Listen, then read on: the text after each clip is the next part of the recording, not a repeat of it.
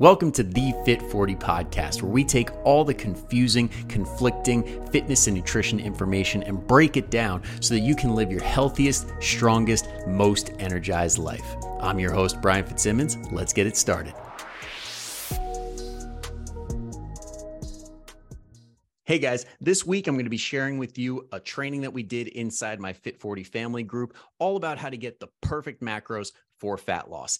If you want to see the graphics that we're using in the calorie calculator that I show on the screen, if you're tuning in on Spotify, good news, just turn the phone or whatever you're uh, watching on and you should be able to see the video. Or if you want to go in and get the video for yourself from the link I'm sending out to everybody in the group, go ahead and join the group. It's in the show notes, it's in the description. Go ahead, copy paste it or click it, and you will get into the group, get access to this and all the other resources that I send out. So I hope that you enjoy it. If you have any questions at the end, feel free to reach out to me. All right. What's up, guys? Welcome. I don't want to get flagged for the music. All right. Welcome to the Toning Masterclass. This week, we're going to be talking about the perfect macros for fat loss because when it comes to toning, we know two prong approach fat loss for most people and muscle gain. So, today we're going to tackle fat loss. When it comes to the perfect macros, it all starts with the calories. So, let me just share my screen real, real quick so you guys can see this. Whoop. No sneak peeks for next week's content. All right. So, when it comes to the calories, there's a million calculators out there. There's easy, simple math where it's like just take your um, goal body weight by 10, multiply it, and then then you got it, or 11 or 12, like in that range, depending on your activity level. And more times than not, that will get you in the ballpark.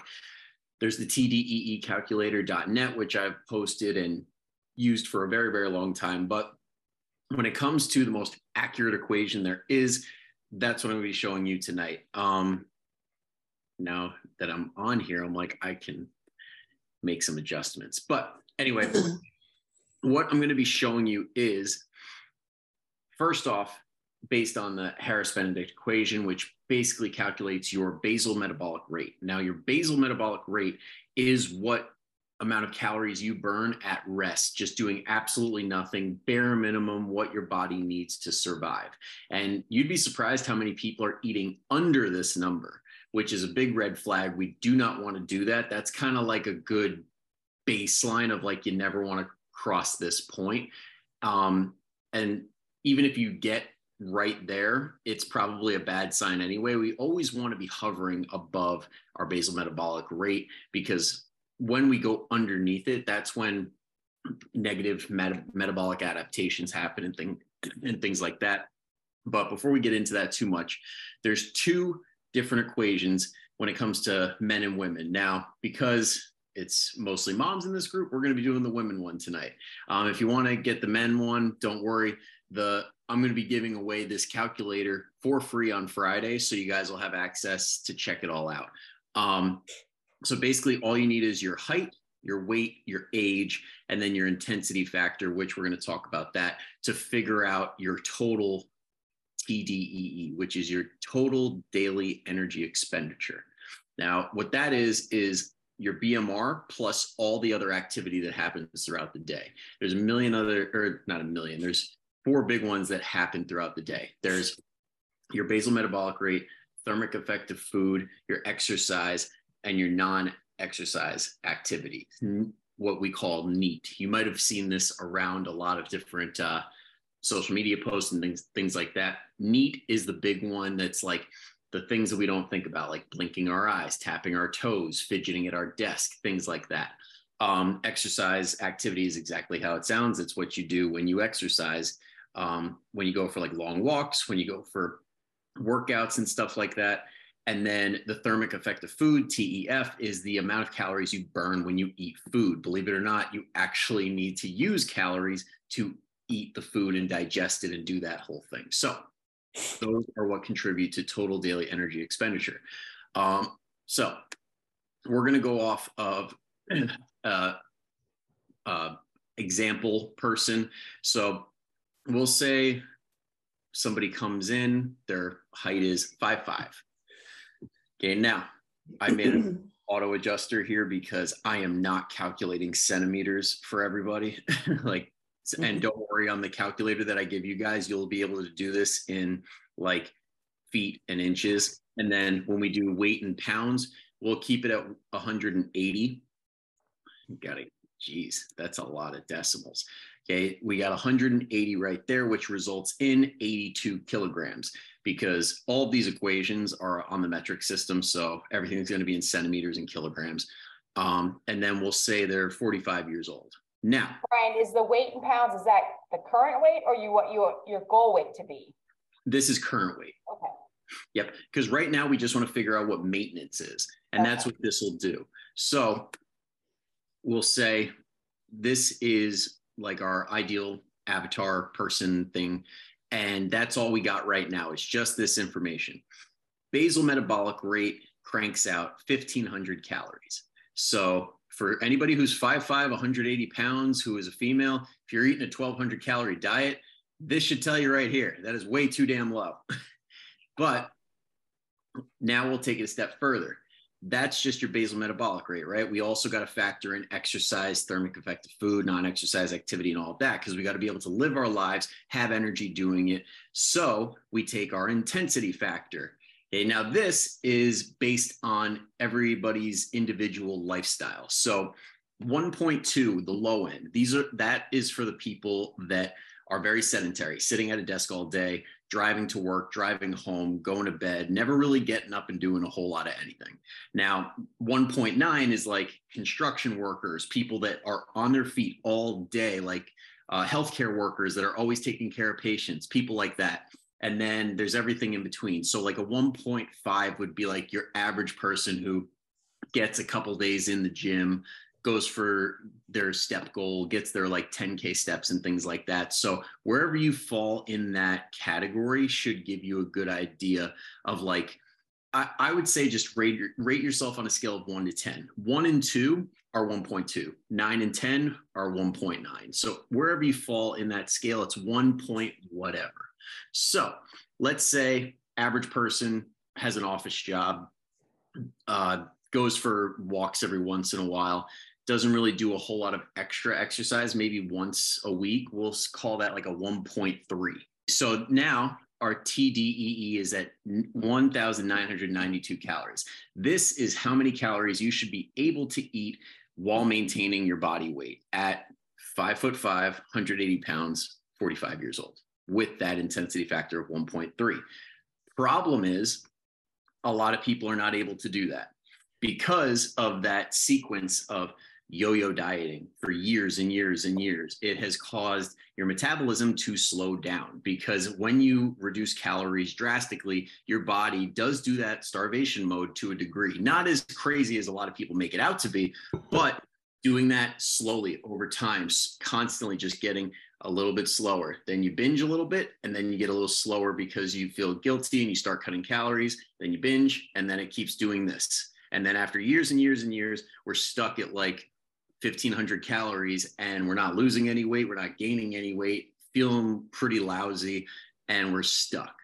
So that's where we get into the reverse dieting that I have been pounding on the past couple of weeks. And we want to get that level back up to at least your TDEE. And then for some people, the, uh, the lucky percentage of people can go past that and maintain their body weight because it works both ways your metabolism can adapt in a positive fashion too, where you burn more calories than this number right here. But we're going to leave that for a different day. Now, let's assume that you are this person and you do maintain right at that number, that 1,992. Okay, now, being that that's maintenance, traditional deficit means that we take 500 calories away. Now, this right here, this is not enough calories because when we subtract that 500 calories, we are now at basal metabolic rate. Okay, so what do we do? If we can't take calories away, we increase activity. So we want to get that intensity factor through our lifestyle, whether that be through exercise or uh, more steps throughout the day. So let's say we get that up to like a 1.5. We got a whole lot more calories to work with right here. Okay, this is why exercise is so damn important. It gets us to the place where we need to be so that we can do things like this. And this is also why when you go into like weight loss clinics and stuff, they put you at ridiculously low numbers because they're going off of these numbers, but not including exercise. So when you bump that up, this is the number we got. Now, when we take that 500 out, we are now left with 1700 calories. Okay, so that would put us at a 1700 calorie for a one pound weight loss per week deficit. So that is the number that we are basing all this off of. When it comes to figuring out your macronutrients, the first thing we want to start with is protein. Okay, now protein is four calories per gram. So we want to get about 70% to 100%, so 0.7 to 1.0 of our goal body weight. Okay, because I, in an ideal world, we want this to be lean body mass, but assuming a lot of people cannot just hop in a DEXA scanner or like get it access to an InBody, which some gyms do have.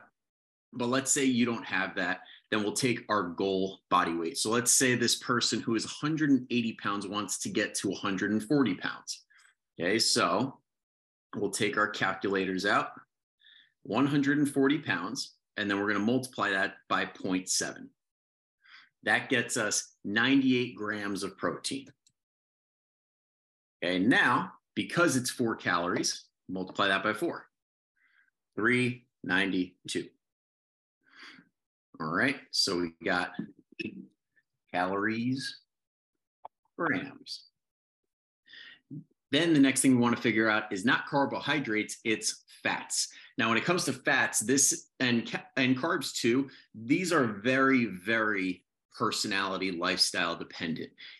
Assuming nobody here is a crazy CrossFit athlete, professional football player, MMA fighter, like you don't really need to go to the extreme. Like you're unless somebody's like a bodybuilder or something, like you really don't need to go to the extreme. It's more so figuring out where um, most of your days fall. Because in reality, we could just stop here. We could just say, all right, you're going to get the 1700 calories, 98 grams of protein, call it a day. And most people here will have incredible success and be able to lose all the weight that they want.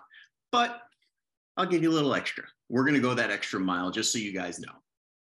Okay, so with fats, we want at least 20% of our calories to come from fats. Okay, so we'll take that 1700 calories, multiply it by 0.2, and that would get us 340 calories. Okay. And this is on the low end. You could always go up. There are keto people doing 75, 80%. So could do that too. Okay. Now, because fats are nine calories per gram, you multiply 340 by nine, which get, or sorry, divide it by nine. Jesus, it's been a long day you divide it by nine, which gets us about 38 grams of fats. And now here's where the real math comes in. We take these two numbers right here. We got 392 plus 340, which gives us 732 calories that we're already budgeting towards protein and fats. Now, Tracy, I see with, with the pen and paper. Can you yeah. guess what we're do next? What's that? Can you take a guess at what we're going to do next? You're going to you're going to add the calories from fats and protein, and then subtract that out of your 1700 total. Yes, you and are 100 that gives you your carb calories. Yes, and because you're correct, I'm paying for your coffee tomorrow. You just won yourself a Starbucks gift card. Congratulations! okay. All right, so we take that 732 and subtract it from the 1700, which gets us 968 calories. And carbs, just like protein, are four calories per gram. So we're going to take those that 968 divided by four, and now you got 242 grams of carbohydrates. And now those are your macros. Now, the one macro that I left out here is alcohol. And that is the magic one that everybody kind of like turns a blind eye and they're like, well, there's nowhere for me to put it in my tracker. So does it count? Yes, it counts. Alcohol is seven grams of, or sorry, seven calories per gram. Now, because alcohol comes from sugar, usually it's a good idea to take this from carbohydrates. So if say your Michelob Ultra is 100 calories, try and budget that into your carbohydrates. But at the end of the day, if the calories add up and it's just one day out of the week every once in a while, then totally fine. But if you're a college kid trying to work the numbers and really make it work so that you can go binge drinking, then yeah, that's probably going to have some negative side effects. And this also neglects to mention how every macro is different, every calorie is different as far as the response to your body. So, especially alcohol, you can fit it into your calories and yes you will result it will result in losing weight but if you're drinking that glass of wine or two glasses of wine every single night and your sleep is getting impacted which is then going to mess with your hormonal health which is then going to mess with your energy levels which is then going to mess with your non-act uh, exercise activity the next day there can be negative consequences. So you can have alcohol in uh, minimal doses but just know that if you're going to put it into the equation, it doesn't, it's not as simple as calories in, calories out. So I hope that that was uh, simple enough to follow along. I hope that I didn't confuse anybody. And I'm recording this, so if you have to rewind and watch it over again, feel free. But now that's my spiel. If you guys have any questions for me, I'm happy to answer. On the protein, you decided to go to the 0.7. Why 0.7 versus like a 0.8 or 0.9 of the goal body weight? Good question. I always start at the very lowest because getting enough protein is usually people's hardest thing that they that they have to figure out when they start their fitness journey. So I try and set it as low as possible. But if you naturally eat like a lot of protein, I would set it at the one and call it a day because there's even studies that suggest going as high, like for bodybuilders, for example, going as high as 1.25 because when you're in a calorie deficit and you in, and you increase protein intake it helps reduce the amount of lean body mass lost during a diet assuming you're also exercising because exercise is really the big one as far as keeping muscle. So if we get this on Friday and then we kind of figure it out, and I'm still at that 1700 calorie low end range, and I can adjust my macros in my fitness pal to be what the, that calculation is. Mm-hmm. Okay. Yep. But again, I would just put your own stuff in because right. I, I don't I know I'm definitely not 100% using your stats. So I would right. just double check and make sure all of your own numbers add up. And honestly, I'm going to crank it out to do this by itself. So you guys don't have to calculate uh, anything. Okay.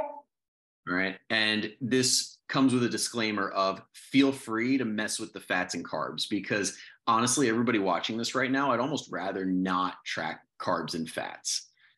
But I will say this for women like in that menopause area that do struggle with certain things like uh, insulin sensitivity and other issues like that being very picky about your carb sources and making sure that they're mostly complex and maybe even increasing fats and reducing carbs to like almost like an even split can be a good idea. Mm-hmm. Okay but that's more getting in the realm of like something I would probably reach out to a dietitian for. Because if it's like a pre-diabetic or diabetic like state, I would 100% say go to a registered dietitian first. Okay. All right. Yeah, I, I think when I just adjusted my on my fitness pal, I made it 1700 calories, even though Trainerize thinks I'm at 1900. And it's like I've already had supper or whatever, and it's like I still have like 40 grams of protein left, but only 260 calories to get me to that to that 1700.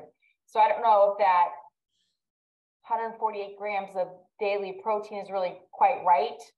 Yeah. You know, uh, and it also comes down to like you you and me have been working together for a while so we have a more accurate guesstimation of like where your metabolism is at what this is doing right here is giving us a starting point which we've already done so this is like the foundation of like figuring out where to start. But i will say this there's going to be a lot of people that do use this calculator and it cranks out numbers and they're probably going to gain weight eating the calories that it gives them because so many people have done that vicious cycle of yo-yo dieting for years. And that's where having a experienced professional come in like a coach or personal trainer or something and be like all right listen like let's get a food log. Let's see where you're at. Because what i use this for is when i see your week of eating and get like a guesstimate of how many calories you eat during that week and then see what your weight does and then compare it to this it gives us an idea of what direction to go so if like somebody comes to me